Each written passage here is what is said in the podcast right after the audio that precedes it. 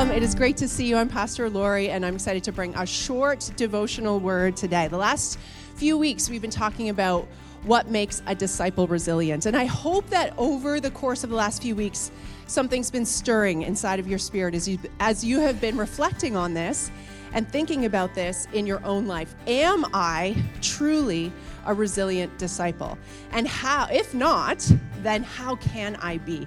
And that's part of why we're going to be talking about this all year long. The reality is that as we look at the world, there's a lot of lack of resilience. And so it is our heart's desire that we would be ones who can stand firm in the midst of the storms of life. The storms of life are going to keep coming but we want to be anchored and stand firm on the solid rock that is Jesus. And so, resilient disciples, there's a few things we've covered. Love Jesus. They love Jesus first. They put him first in all things. When Jesus is first in our lives, when, when things are rightly ordered with Jesus at the top, what did Jesus say? Have no other gods before me. We want Jesus to be at the very top. Everything else can flow from there. So, resilient disciples love Jesus. Resilient disciples engage purpose. And what does that mean? That means that as disciples of Jesus that we're discovering our gifts, we're discovering our purpose, we're discovering how why it is that God placed us on the earth and what he gave us to bring to the world. Resilient disciples trust scripture. Now this is huge. This is huge and this is a hard one nowadays. Because if we don't trust that the word of God is actually God's word to our lives, then I'm telling you, we're not going to have our life built on the foundation of Jesus. The reality is that in this day and age and in this culture, often we, we look at it and, and, and there's conflict with the scriptures. And we think, well, how can I? How can I believe this? How can I walk this out? Well, we want to anchor to something that's greater than culture because culture changes. It changes over time and over seasons and over history again and again and again. And we want to anchor to something that is unchanging, and that is the scriptures. Resilient disciples engage in meaningful relationships, and this is a huge part and a struggle, honestly. I'm going to be honest. Meaningful relationships is a struggle, it's something we have to contend for. But today we're going to be diving into something different counter-cultural mission. Resilient disciples engage in counter-cultural mission, and what does this mean? Now, I'm a little bit nervous is not the right word, but a little bit unsettled about this word today because it has some sobering elements to it. And typically, if you know me, I have the gift of faith. And so when I teach or when I speak, or if you come to meet with me in my office, I, I, I, constantly, even as I read the scriptures, it's like what jumps out at me is what is possible in God. Do you know what is possible in God? And so, even when I preach and when I teach, I, I sort of see it through the lens of what is possible, what God could possibly do. And that's because there's a spiritual gift of faith in my life. And this message today, it has some more sobering elements to it now, yes, a gift of faith is still going to come through, but you know, I don't want to offend anybody. I don't want to make anybody feel like you're not good enough or like you're not doing it well enough. And, and honestly, if you feel that as I'm speaking today, I just ask you to quietly in your spirit just reject that because that is not of God. That does not come from God. If you feel or are sensing, wow, like I'm just not good enough, I just don't have what it takes, you just quietly say in the name of Jesus, no, I reject that. That is not from your Heavenly Father. And I do not mean to come from that place. But I pray that something deeper would stir into your spirit about what it means to live a countercultural mission in life. You know, Jason and I started in ministry as youth pastors about 25 years ago, and the world looked very different 25 years ago. Like, in every single way, it looked different. There were no smartphones at that time, which I know we imagine, wow, how do we even live without smartphones? But there were no smartphones back then. There was no Instagram, there was no social media. Email was kind of just getting started, the internet was just sort of getting started. Uh, we actually had a home phone attached to the wall. And, and honestly, we, our phone bill was $25 a month for the entire family. Everyone who lived in the house, it cost $25 a month, but I had to get a special long distance plan so I could call my mom. Like, the, it was such a different time. And I know that you know that this is true. I have never seen a time like we're living now in my lifetime. And I know you probably haven't either. And that doesn't mean that a time like this hasn't existed in history. In fact, humans have existed for all of time. And so a time like this has existed again and again and again in history. And we see all the way back to the time of the Bible, a time like this existed at that time. Where the Apostle Paul spoke to us from Ephesians 6, and he said, Finally, be strengthened by the Lord, by his vast strength, and put on the full armor of God so that you can stand against the schemes of the devil. For our struggle is not against flesh and blood, but against rulers and authorities, against the cosmic powers of this darkness, against evil spiritual forces in the heavens. You see, to the church in Ephesus, all the way back then, Paul said, Be strengthened by the Lord. Be strengthened in his strength. Put on the full armor of God because there's a battle that you're walking, but it is not in the natural and it is not against one another.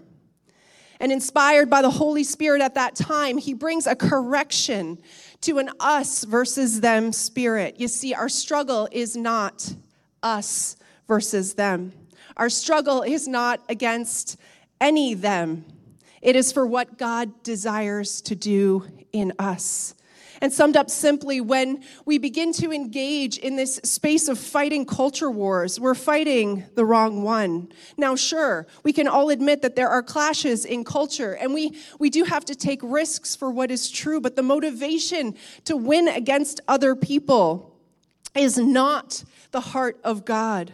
No, we want Jesus to win over the hearts and the minds of people. And resilient disciples, they have a deep sense of mission. They live countercultural lives, not combative lives with the people around them. And of course, we share much of the consternation of what is wrong in the world. Yet our conviction is what will bring healing and restoration. And it's very different from that of the world. You know, often when Jason and I are driving, I want to I want to focus on this word different for a minute.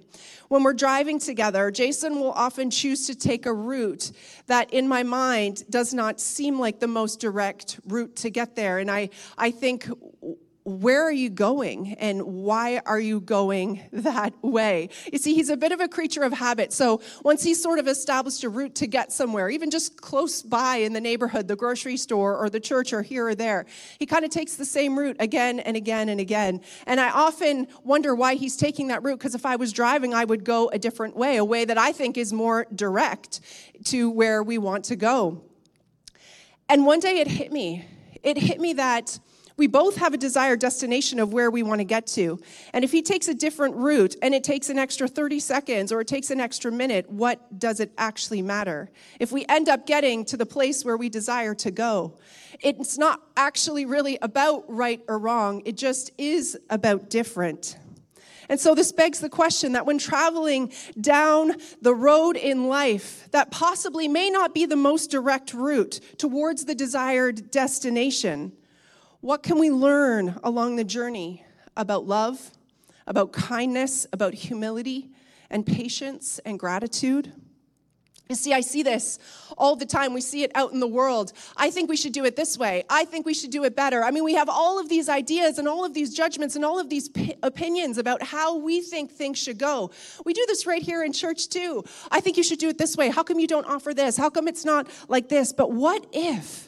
If we all have a desired destination that we want to go, but we take a little bit of a different route to get there, what if part of the journey of getting there is actually a reflection of God. How are you using this frustration, this circumstance, this provocation inside of me to actually make me more like you, to make me more resilient, to make me more humble, more loving, and more kind? You see, we see through the condition of our heart. And although what is happening in the world today is new or different to anything that I've seen in my lifetime, it is truly not the first time that the world has sort of begun to implode on itself. And the Bible describes this as a house divided against itself cannot stand. You see, Paul speaks to the early church about these very things. Or even if you read any C.S. Lewis or Dietrich Bonhoeffer, you, you read that they are speaking exactly to what it feels like is going on in our culture today. We're seeing divisions en masse, exodus from the church and faith, a new gospel being rooted in self. No, we're not much different than that which we've seen again and again again in history, believing that progress, education, and science are the answer to every problem we see in the world believing that religion is the root of every conflict, believing we know a better way, the right way for us to get along. And I know that you feel this pressure, especially when you're at work, if you're at school, when you're out in the culture, that you need to talk like this, you need to say this, you need to have this right lingo. And if you are not completely for us, then you are against us. And it's a constant invitation into this us and them realm and world. And the truth is that living a countercultural mission will not come through these wise and persuasive words, but actually through a demonstration of the power of God unto salvation. You see, when you encounter the power of the living God, there are actually no persuasive words that can take that away from you. You anchor into a place deeper than this ever changing world around you. And the truth is, that many of us have lost our first love. That very first place of loving Jesus and putting him over all else our love for Jesus that is greater and stronger and a more powerful motivation than fighting with our brothers and sisters about the route that we're on. A love for Jesus that compels us to love people as Jesus does. Because in order to live a countercultural mission in the world, we must be people who focus on faithfulness and holiness as their core identity at home in who God has created us to be. But how we do this matters. It matters a lot. How we love people on the journey matters because Jesus actually said when he was here on the earth, they're going to know that you're my followers. You're going to they're, they're going to know that you are Christians because of the love that you have for one another. And church, we are not doing well. We are failing. The very first call to love one another well. You see, we sometimes think that, oh, we're called to just love the people who are who call Jesus Lord, who are Christians, but no, we're to love everyone. Why? Because we're all created in the image of God. We're all children of God, and we're called to love Jesus and to love others with a radical love. You see, people who live a countercultural mission. They develop spiritual disciplines of prayer and serving. They live other centric lives and they are strengthened by the Lord. They don't walk in their own strength. They put on the full armor of God and trust that God is at work, even in the midst of our world today.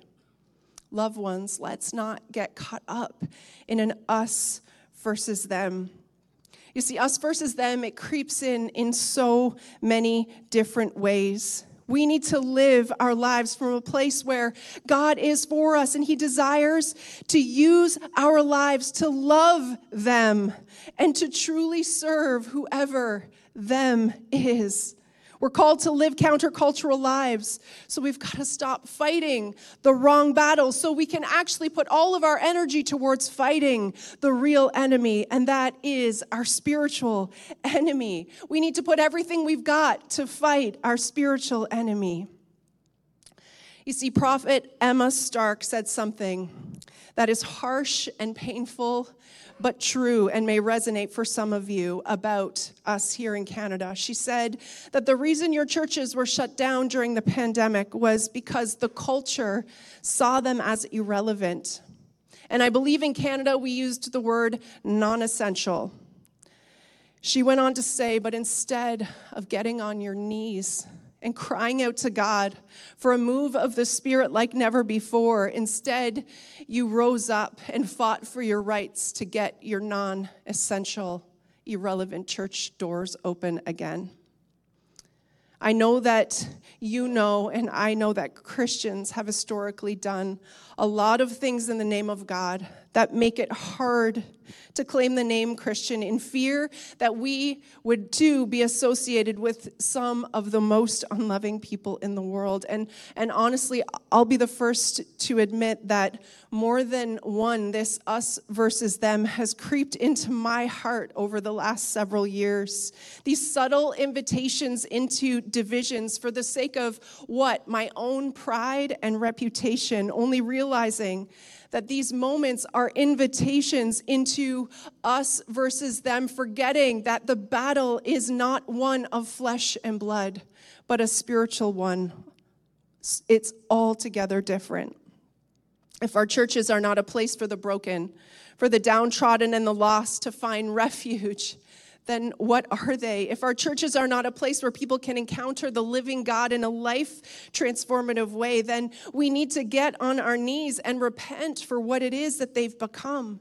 Our churches must be a place where, in the midst of global crisis, they become a beacon of hope and help through the people of God. And you know what? The church, my friends, it's you and it's me. This building is just merely a place to gather us for worship, but the church is you sent out in the midst of culture every single day to make disciples, to preach the good news, to bind up the brokenhearted, and to proclaim freedom to the captives. The church is you who are called in the name of the Lord to go out into the highways and the byways, to heal the sick, to cast out demons, to raise the dead in the authority of Jesus Christ. And so, how do we become this church? How do we become resilient disciples who live counter cultural mission?